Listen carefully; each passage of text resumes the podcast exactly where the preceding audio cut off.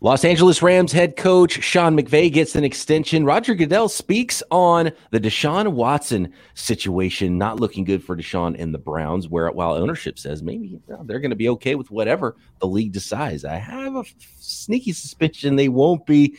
and some of the latest injury news, some big injuries, some players lost for the season, all the news going on in the NFL coming up on today's Peacock and Williams. You're listening to the Peacock and Williamson NFL Show, your daily podcast on the National Football League, powered by the Locked On Podcast Network. Your team every day. Welcome to the Peacock and Williamson NFL Show. Brian Peacock and Matt Williamson at the Peacock at Williamson NFL. Thanks everybody for making us your first listen here on the Locked On Podcast Network. Your team every day. Matt back at Latrobe, PA at Steelers training camp, but we're not talking Steelers today. We are talking about uh, the Super Bowl champs, Los Angeles Rams. Let's start there. There's a tons of stories around the league. We haven't really gotten into the, the latest news recently. We've been looking into all the divisions and and players to watch in the preseason games. They're going to get going real soon here. We'll have some more thoughts on those preseason games to end the week on Friday's show. But on this Wednesday, uh, an extension for Sean McVay, which is well deserved, and you win a Super Bowl, you get a whole bunch of money, right?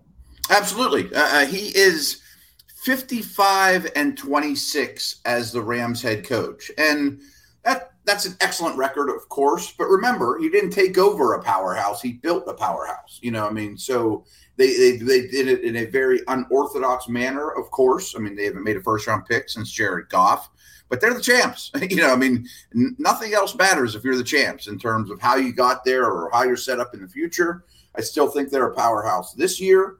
And how many more coaches would you put over McVay? Three, four, you know, especially when you factor in age. Sean McVay hasn't made a first round pick because he got hired. That is correct. Right, right. 2016 yep. was the year before, and uh, the eight and eight BS with with Jeff Fisher before that, right? Or the seven and nine BS. yeah, exactly, exactly. Uh, so they were toiling in mediocrity until John McVay showed up, and uh, yeah, he's absolutely injected some life into that organization, and uh, they brought home a ring last year. There's still some questions about the the arm health of their quarterback, which could be a problem going into the year, but still one of the favorites. And yeah, obviously a well deserved. I haven't seen the actual numbers. Um, no, I haven't either. It's just there's an extension announced, and usually when an extension's announced, the the the agent of, of said player or coach can't wait to put out the biggest number possible out there to to show people what they did for their client. But I haven't seen that yet, so I just know that he's been extended, and it'll be a lot of money, probably probably the most the highest paid coach in the league, basically, right? I, I That's like what I thought. Yeah, we're uh, we're seeing that now with coaches and uh, and and players alike. If you're good enough to get that next deal, you're good enough to be paid at the top of the market for your position group or coaching group. Basically, is what we're seeing in the NFL these days. Yeah, hundred percent. And I didn't realize he had not made a first round pick. I find that funny.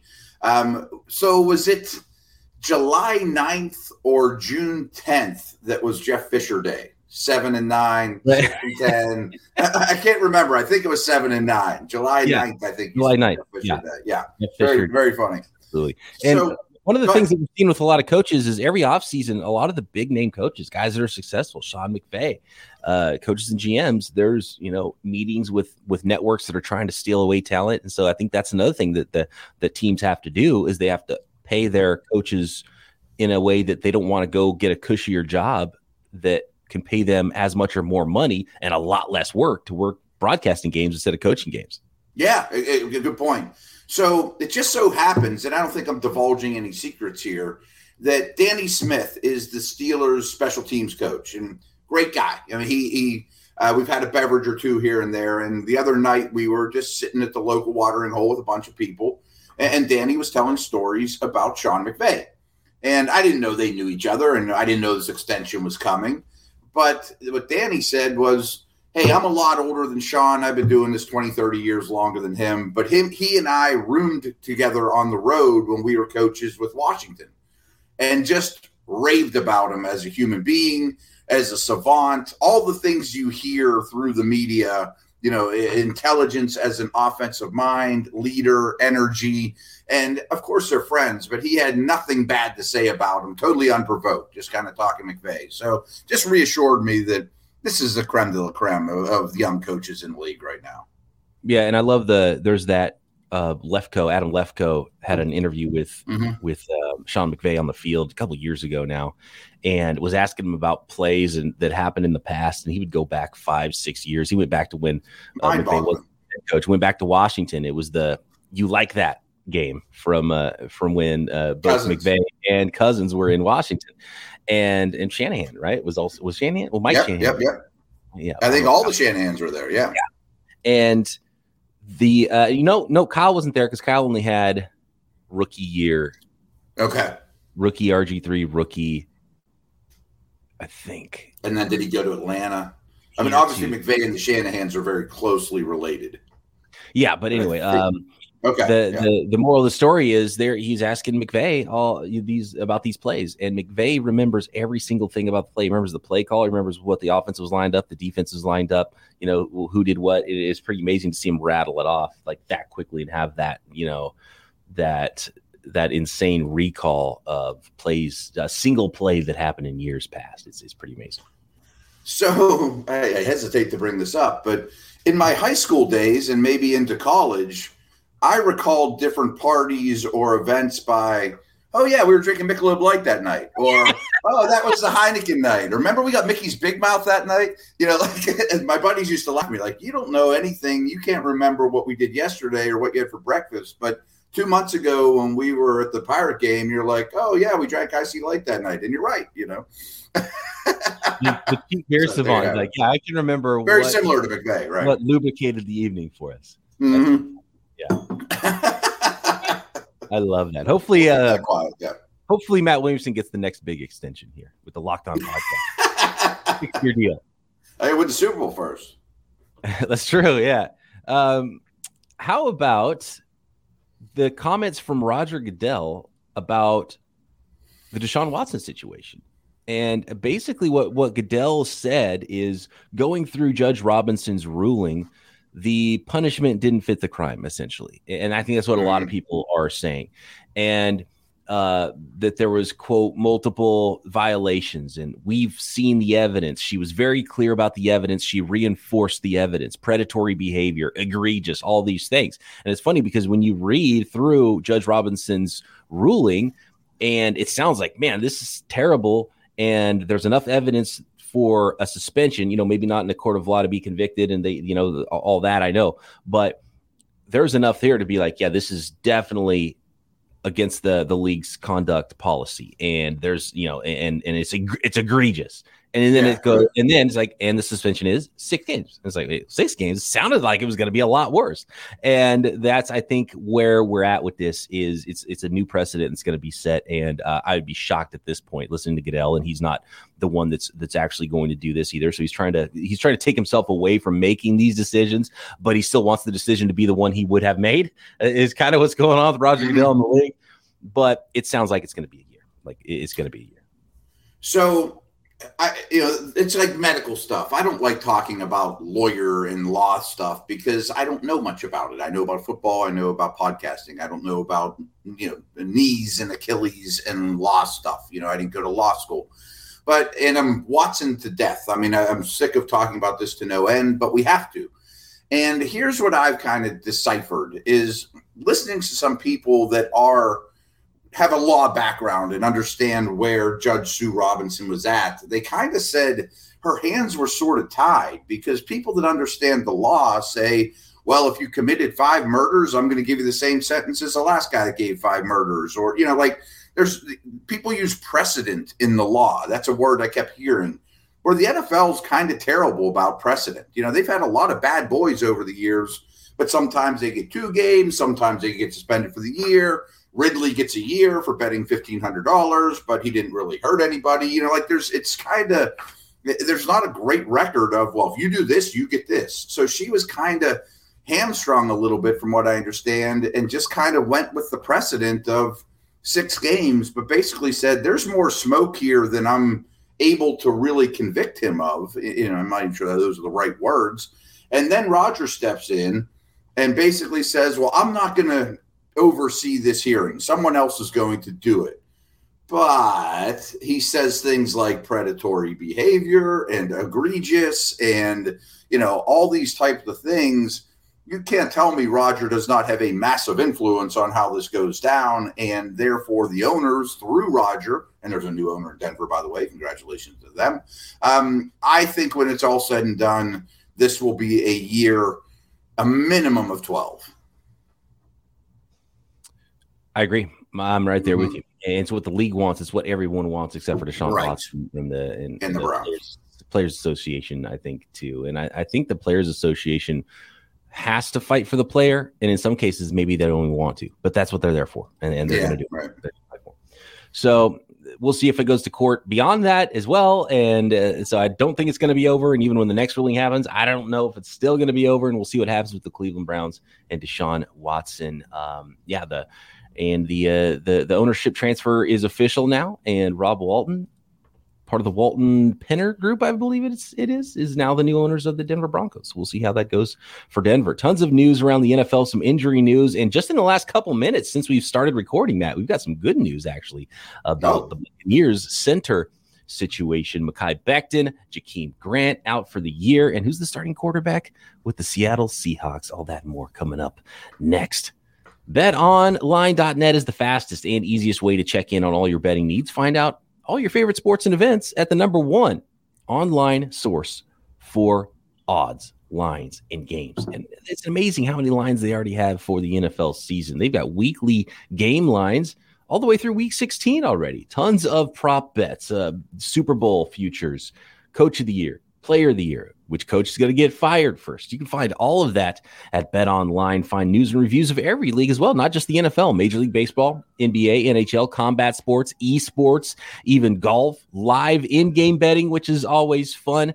Bet Online continues to be the top online resource for not just sports wagering, but information as well and scores they have you covered. So get over to the website today, betonline.net. Use your mobile device to learn more about the action happening today. Bet online where the game starts.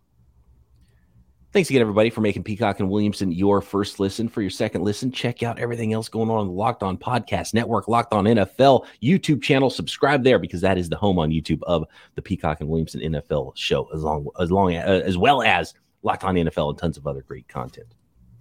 BP, two little things from the last segment I just wanted to carry over quickly, okay. and we've talked about both these things before. First of all, the Denver ownership change. It's for gobs and gobs of money. To me, that's how I judge the health of the league is what the franchises go for. And every time it's better than ever. So I think the health of the NFL is just fine. I think they're thriving. Oh, absolutely. It was 4.5 billion, 4.65 billion, which is the most that any franchise has ever been purchased right. for. I mean, it's insane how valuable the NFL is, and, and business is absolutely good. Yes, 100%. And we're going to see, and we're going to see the players start getting paid a lot more too, with the with oh, skyrocketing yeah. and recovering salary cap post pandemic, going up big next year, going up big the following year, so back to back years. So, um, yeah, sign your players now before this new free agent period. That's what I would recommend. Exactly. You're like Mahomes' contract that we used to lose our mind over is yeah. going to be chump change, or should, like, should I give Terry McLaurin twenty million? Well, he's bought a franchise for 4.6 billion. I think you can manage to give your talent a little bit of bucks. You know, like things are fine in the league right now. And we've talked this to death, but just back to the Watson Brown situation. I assume the Browns at this point are going to get Brissett ready for week one like crazy. Gold, that's that's got to be the goal, not giving Watson a ton of reps and really get Brissett ready. But if this comes out as a year, and we've brought this up, I want Jimmy then.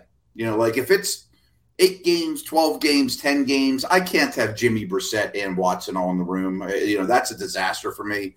But if I if it's a whole season, I am calling about Jimmy and I'm going to try to compete with a run game and a young defense.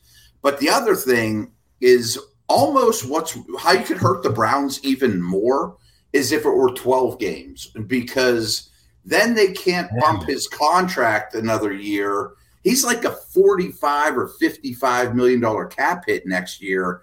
But if he doesn't play this year, they can still finagle the cap next year that it doesn't hurt so bad. So if you really want to hurt the Browns, give them 12, not the whole season. Yeah, it makes it more awkward for them to try to figure out what to do and, and, and could end up just being more of a lost season than if they brought in exactly. you know, a quarterback for just one more year, or at least more competition at quarterback for one more year. Although they like, you know, uh, they have to be saying this, but it sounds like they like Brissett enough to go with him for the sure. year. I don't know. We'll see how that goes. They they do have. I just don't think they're a contender with Brissett. I think they are with Watson. I agree. I totally agree. Yeah. So Robert Hainsey, who was the backup center, become the starting center after Ryan Jensen suffered a knee injury that would put him out for the year. And uh, Hainsey had been looking good. They were they were happy with that situation with Hainsey as the starting center. He was carted off the field early in practice Wednesday, but now just about ten minutes ago, Matt Jeff Darlington on Twitter said that he was carted off due to bad cramps, and it's not oh, looking wow. like a leg injury. So that is good news. And so that really good news. Just rest and who knows, maybe even if he misses preseason games and all the preseason games, it looks like, you know, not something's going to put him out for week one or anything like that. And maybe it's just a, a one day thing. So that is great news for the Tampa Bay Buccaneers because seeing him get carted off the field, their their starting center and backup center, they might have had to go shopping on the uh, trade market to find somebody to, to plug in there at center if that was the case. And it's looking like good news for Robert Hainsey and the Bucs. Yeah, I was prepared going into this because it just happened that he got carted off when we right before we hit record to say, man, eh, you know, too much upheaval in the interior of the Bucs O line. You know, you have uh, retirements, trades, draft picks, signings to the Bengals, injuries. You know, third string center sounds terrible. You know, backup center is a terrible thing as well. Uh, maybe the best center in the league was out for the year, and Jensen. And I just kept thinking I hope we don't have to have this conversation, but is this the year where the crap hits the fan for Brady and Gronk and the old guys? You know, like can can this formula it, it last yet again? You know, especially if the interior line isn't strong. So this is good news. So we can maybe have that conversation another day, or hopefully not. You know. Speaking of centers, Jason Kelce 35 year old center for the Philadelphia Eagles has been so important to that offensive line for a long time. He had uh, some elbow discomfort, tried to play through it, and it looks like he had a uh, elbow surgery, a routine clean out is what they called it, and they still think it was the right way to go and he'll be a quick recovery could be back by week one they're still not exactly sure but uh the you know the the Eagles were much more prepared for something like this than the Bucs were because they just drafted a second round center in Cam Jurgens, who by all reports has had a pretty good camp, uh, aside from one viral clip where he got pushed back and couldn't anchor against Jordan Davis, which is expected. But as Jordan Davis said, he's like, I hate seeing that clip all the time because Cam Jurgens beating me on one on ones in, in camp too. It just wasn't, you know, of the viral nature. So Cam Jurgens might end up being the starter sooner than we thought there with Philadelphia, but it doesn't look like something's going to hold out Kelce for very long. Yeah, I don't think getting walked back by Davis is going to be an exclusive club in the next year or two. It's already happened. I just saw the reports. There's there's group practices going on with the, I believe it's the Packers and the and the Eagles, and, and Jordan Davis is doing the same to the other guys. So it's, sure. it's, it's something he's going to do in his career. Yes. Um, so this doesn't sound like a huge deal with Kelce, and I'm not going to overreact to it. But at his age, and then this offseason, he publicly said I'm thinking about retirement, you know, last minute type thing. I'll come back. You know, I'm going to give it one more shot. I like this team, still playing well. But, you know, you don't like seeing this for a situation or a guy in that situation. They did take a replacement, but that's for next year. You know, I mean, they don't want to throw Jurgens into the mix. But as usual, the Eagles reinforce their offensive line as they often do. And Dickerson could play center and then pinch too as well. So they'll be fine. I'm just worried about Kelce what are we going to see from him this year? Is this going to be a bad year from Kelce? It could be, you know. Yeah, and the other thing is you have to be mentally prepared. Mm-hmm. If you're kind of halfway out and thinking, "Man, That's maybe right, I yeah. retire," and, and we've seen this before. I think we kind of saw it last year with the Seahawks and Russell Wilson. It wasn't a great year for Wilson and the Seahawks because he's kind of out the door already. And Allen Robinson in Chicago, or you yeah, know, a lot right. yeah, exactly. Yeah, That's yeah. another good one, which is why I'm so bullish. Even though it was a bad year for Robinson, it is a bad situation. I think he could go off in that Rams offense as long as uh, Matthew Stafford's healthy, but something you know someone like on the offensive line you can't take reps off you know and and I, I, think Kelce's wired in a certain way where he wouldn't be on the field if he wasn't ready to go. But you know you, you do start to worry about that kind of thing. One year deal 14 million he's getting paid. So nice little farewell farewell tour for Kelce. Hopefully he does um, get healthy for that. But they do have a backup plan in Cam Jurgens that's not the case. Um, another big injury on an offensive line in the NFL is Mekhi Becton. We'll get to his knee problem.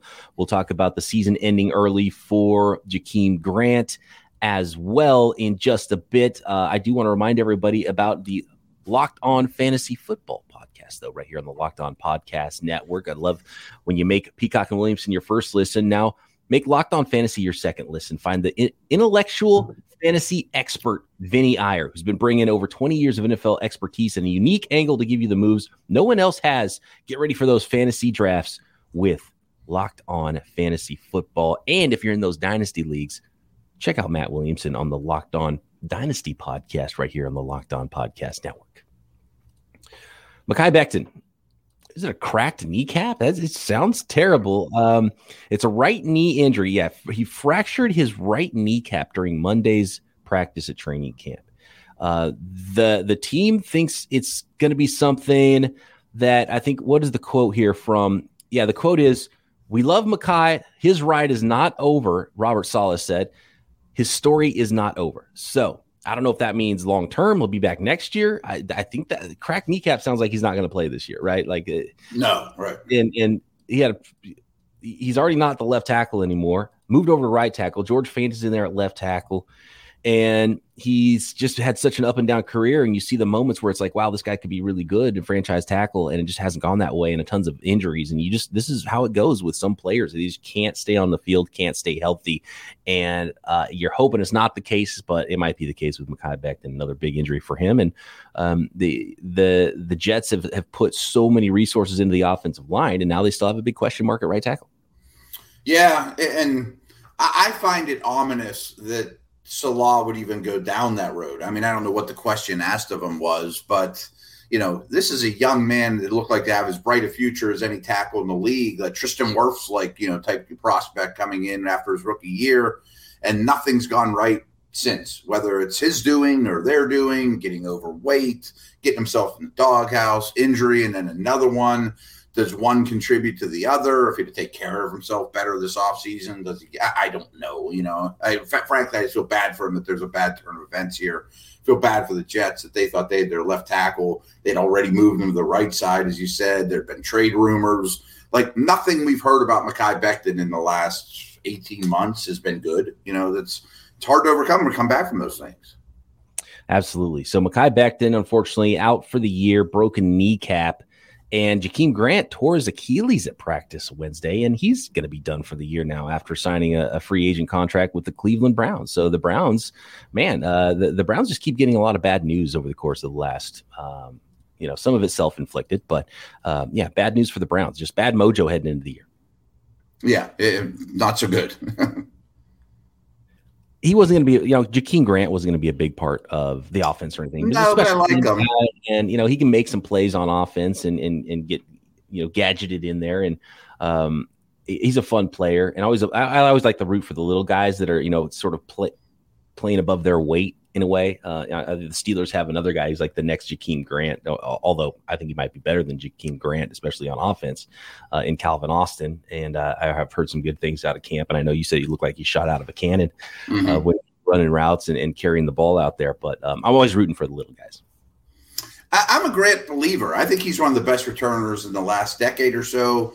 Uh, good after the catch. I mean, obviously you have Waddle and Tyreek, and he's not going to get in their way offensively. But he was always a guy liked in that role of throw that bubble screen to Waddle, you know, throw that bubble screen to Grant, and he gets eight when most guys would have got five, you know, and use him sparingly here and there. Big play guy, special teamer, of course. But I mean, unfortunately, a lot of the news this time of year is going to be similar type things, and these coaches and roster builders have to plan accordingly. You know, got to go find – we invested in a returner. We thought we had that set up, and poof, it's gone. You know.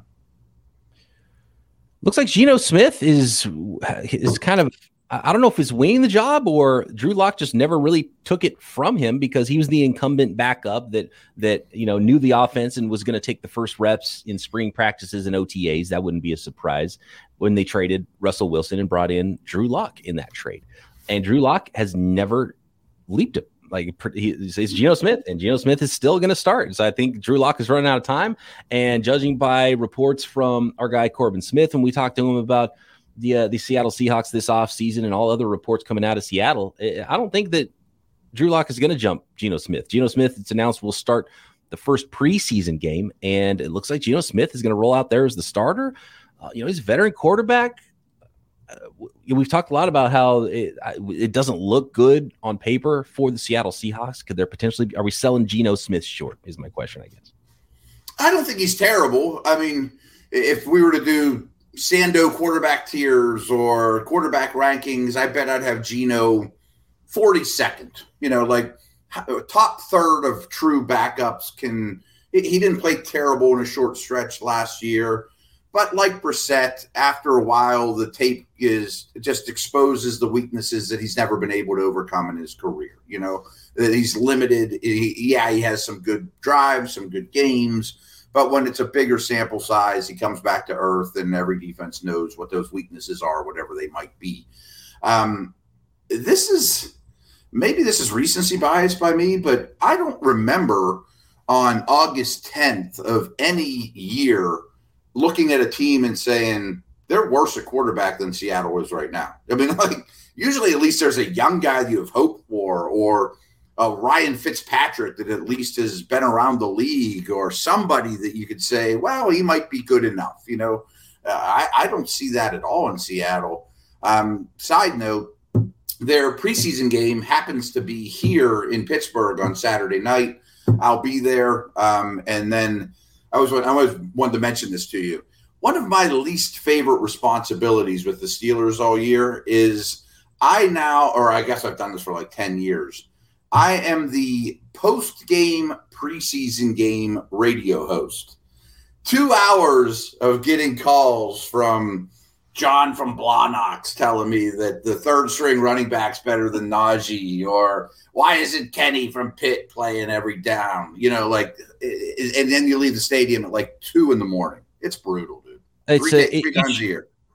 I, I can see how that would be brutal, but you have to wear it as a badge of honor, Matt, because they trust you to know the guy 53 through 90 on the roster. You know, right, I mean? right, right. It's important, and and that's a talent you have. You know, um, it, you have a talent of knowing uh, the last the last man on the roster and what cheap domestic beers you drink at a party. that, that, right, right. Those are things you can't teach. All right, Matt. So, uh, so you should wear that as a badge of honor. I, I just looked at the Mike Sando tiers, by the way, where every year for the Athletic he interviews um, coaches and, and executives in the league, mm-hmm. and they and they rank quarterbacks by tier. So actually, it's funny because neither none of the Seattle Seahawks quarterbacks rank among the top 32 quarterbacks in the NFL. Right. Uh, when probably not too much of a surprise. They're they're close. So and they're actually back to back. So Drew Lock was ranked 34. Geno Smith was ranked 35. And Drew Lock was the last player in tier four. Geno Smith, the top player in tier five. So basically, tier five is this is a backup.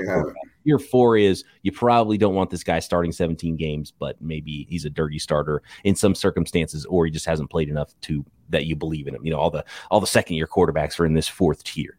So Mitch Trubisky's right above him at number 33. But the but the Steelers have a first round quarterback that they're hopeful for right, in the future, right. and the, the, Seahawks don't have that.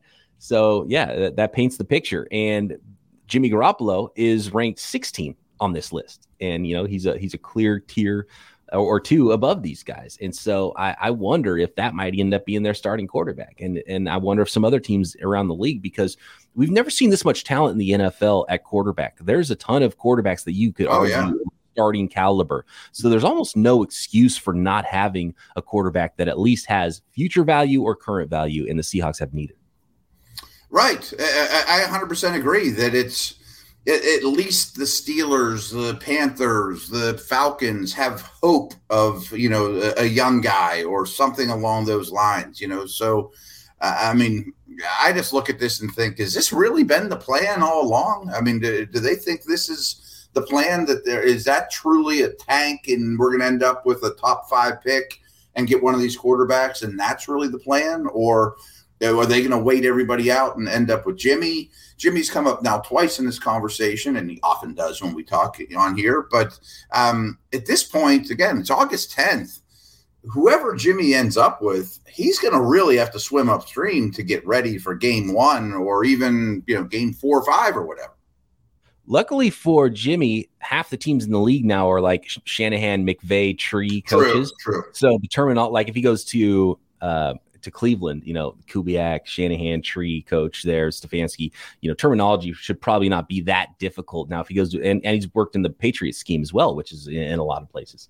So there are some teams that it might be easier than others for Jimmy G. But if he goes to a foreign system he's never known, yeah, that's hard. He needs to be in camp right now, getting ready to play at least one preseason uh, you know, half or quarter of football to get ready for the for the year. So that, that is going to be tough for any team if they wanted to bring in someone like Jimmy Garoppolo. And I wonder if it, it doesn't seem like right now any team is, is really wanting to do that. So it's fascinating. But we saw how someone could tear their Achilles or break their right kneecap. And uh, Jameis Winston went down with a, an ankle. It looks like a pretty minor, you know, turned ankle. Mm-hmm. Uh, I haven't seen the exact prognosis, but they're not super worried about it. But there could be an injury, and all of a sudden, now there's games coming up. They haven't even played games yet. Right. You know, yeah, someone's going to get hit and hurt this weekend, and you yeah. know, so there'll be a market for them. I, I, just I bring that up because I've really you know been near Steeler camp and watching Pickett and Trubisky.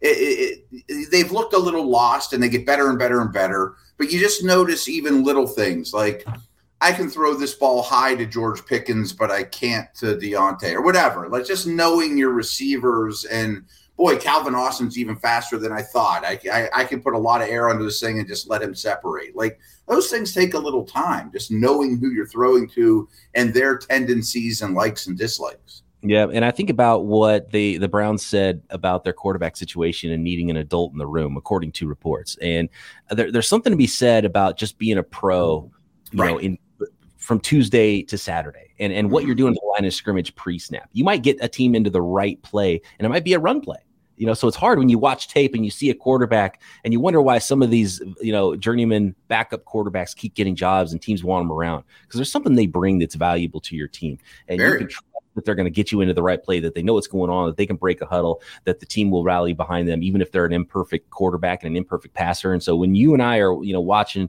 games on Sunday or, or rewatching film later, just seeing what throws they make and their physical arm talent doesn't tell the whole story about a quarterback and i think that's really the big thing that that is glaring about quarterbacks that don't play well in the nfl that teams can't win with is it's not about the arm connected to their shoulder it's about the head connected to their neck very well said and, it's not an accident that reich garrett pederson leftwich all go on to be very successful coaches or Josh McCown or Matt Schaub are in the league five years longer than they can play.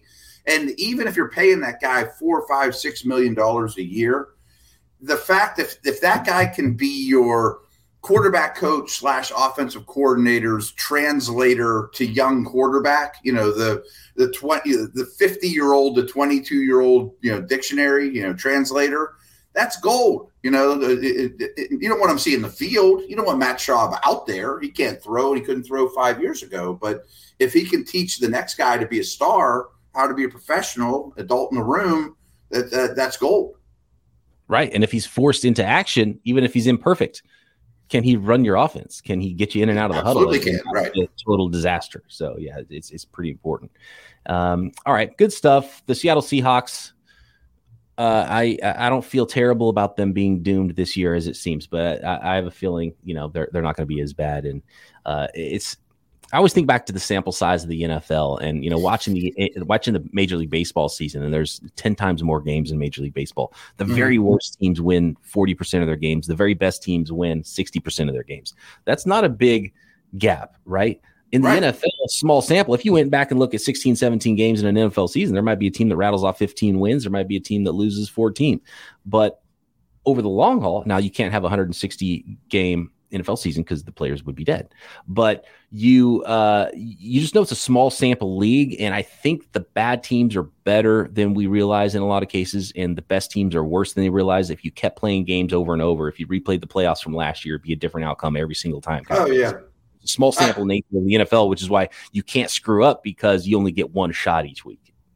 Uh, we need to wrap this up, but that, that, brings me to one thing I've been meaning to bring up a lot. Is everyone knows I'm a big fan of Football Outsiders and what they do and their their almanac. I couldn't recognize you know, recommend anymore.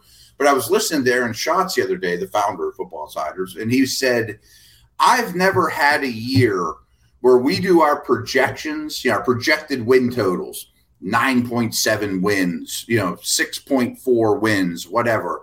He said this year, since the beginning of Football Outsiders, everyone is close and bundled up more than they've been any other season. You know, whoever the highest win total is, isn't at 13, it's at like 10. Whoever the lowest one, it's not at two, it's at like seven. And he realizes not everyone's going to win seven, eight, nine, 10 games. Someone's going to, someone's going to win 14 and bad things happen. But he said it, just the way that they do the metric and the, their math has really bunched the league together more than people sh- than it ever has. And that adds up to me. Yeah, it feels that way for me as well. And part I mean, of it as might good be, as the Rams were, I didn't look at them as they're the powerhouse that we've never seen Right. before. They were good, you know, right. Mhm. Same the Yeah. Bengals. Fantastic stuff. Matt and I back tomorrow. We're going to start previewing the week. Actually, we we will have a game to maybe break down. And uh, I, I know it's the bane of your existence, Matt, but I don't think we're going to be talking about fourth quarter preseason week one football. Well, there might be some things interesting in the first half to talk about for those Thursday games on Friday's show and, and the things we'll be looking for for the Friday, Saturday, Sunday slate of games. When we come back Monday, we'll be able to break down uh, the the important things that did happen over the weekend. And there will be some important things that happened, even though we are into preseason football. But we are into football, and I'm excited for it. Matt and I will take you through it all and back tomorrow, right here, Peacock and Williamson.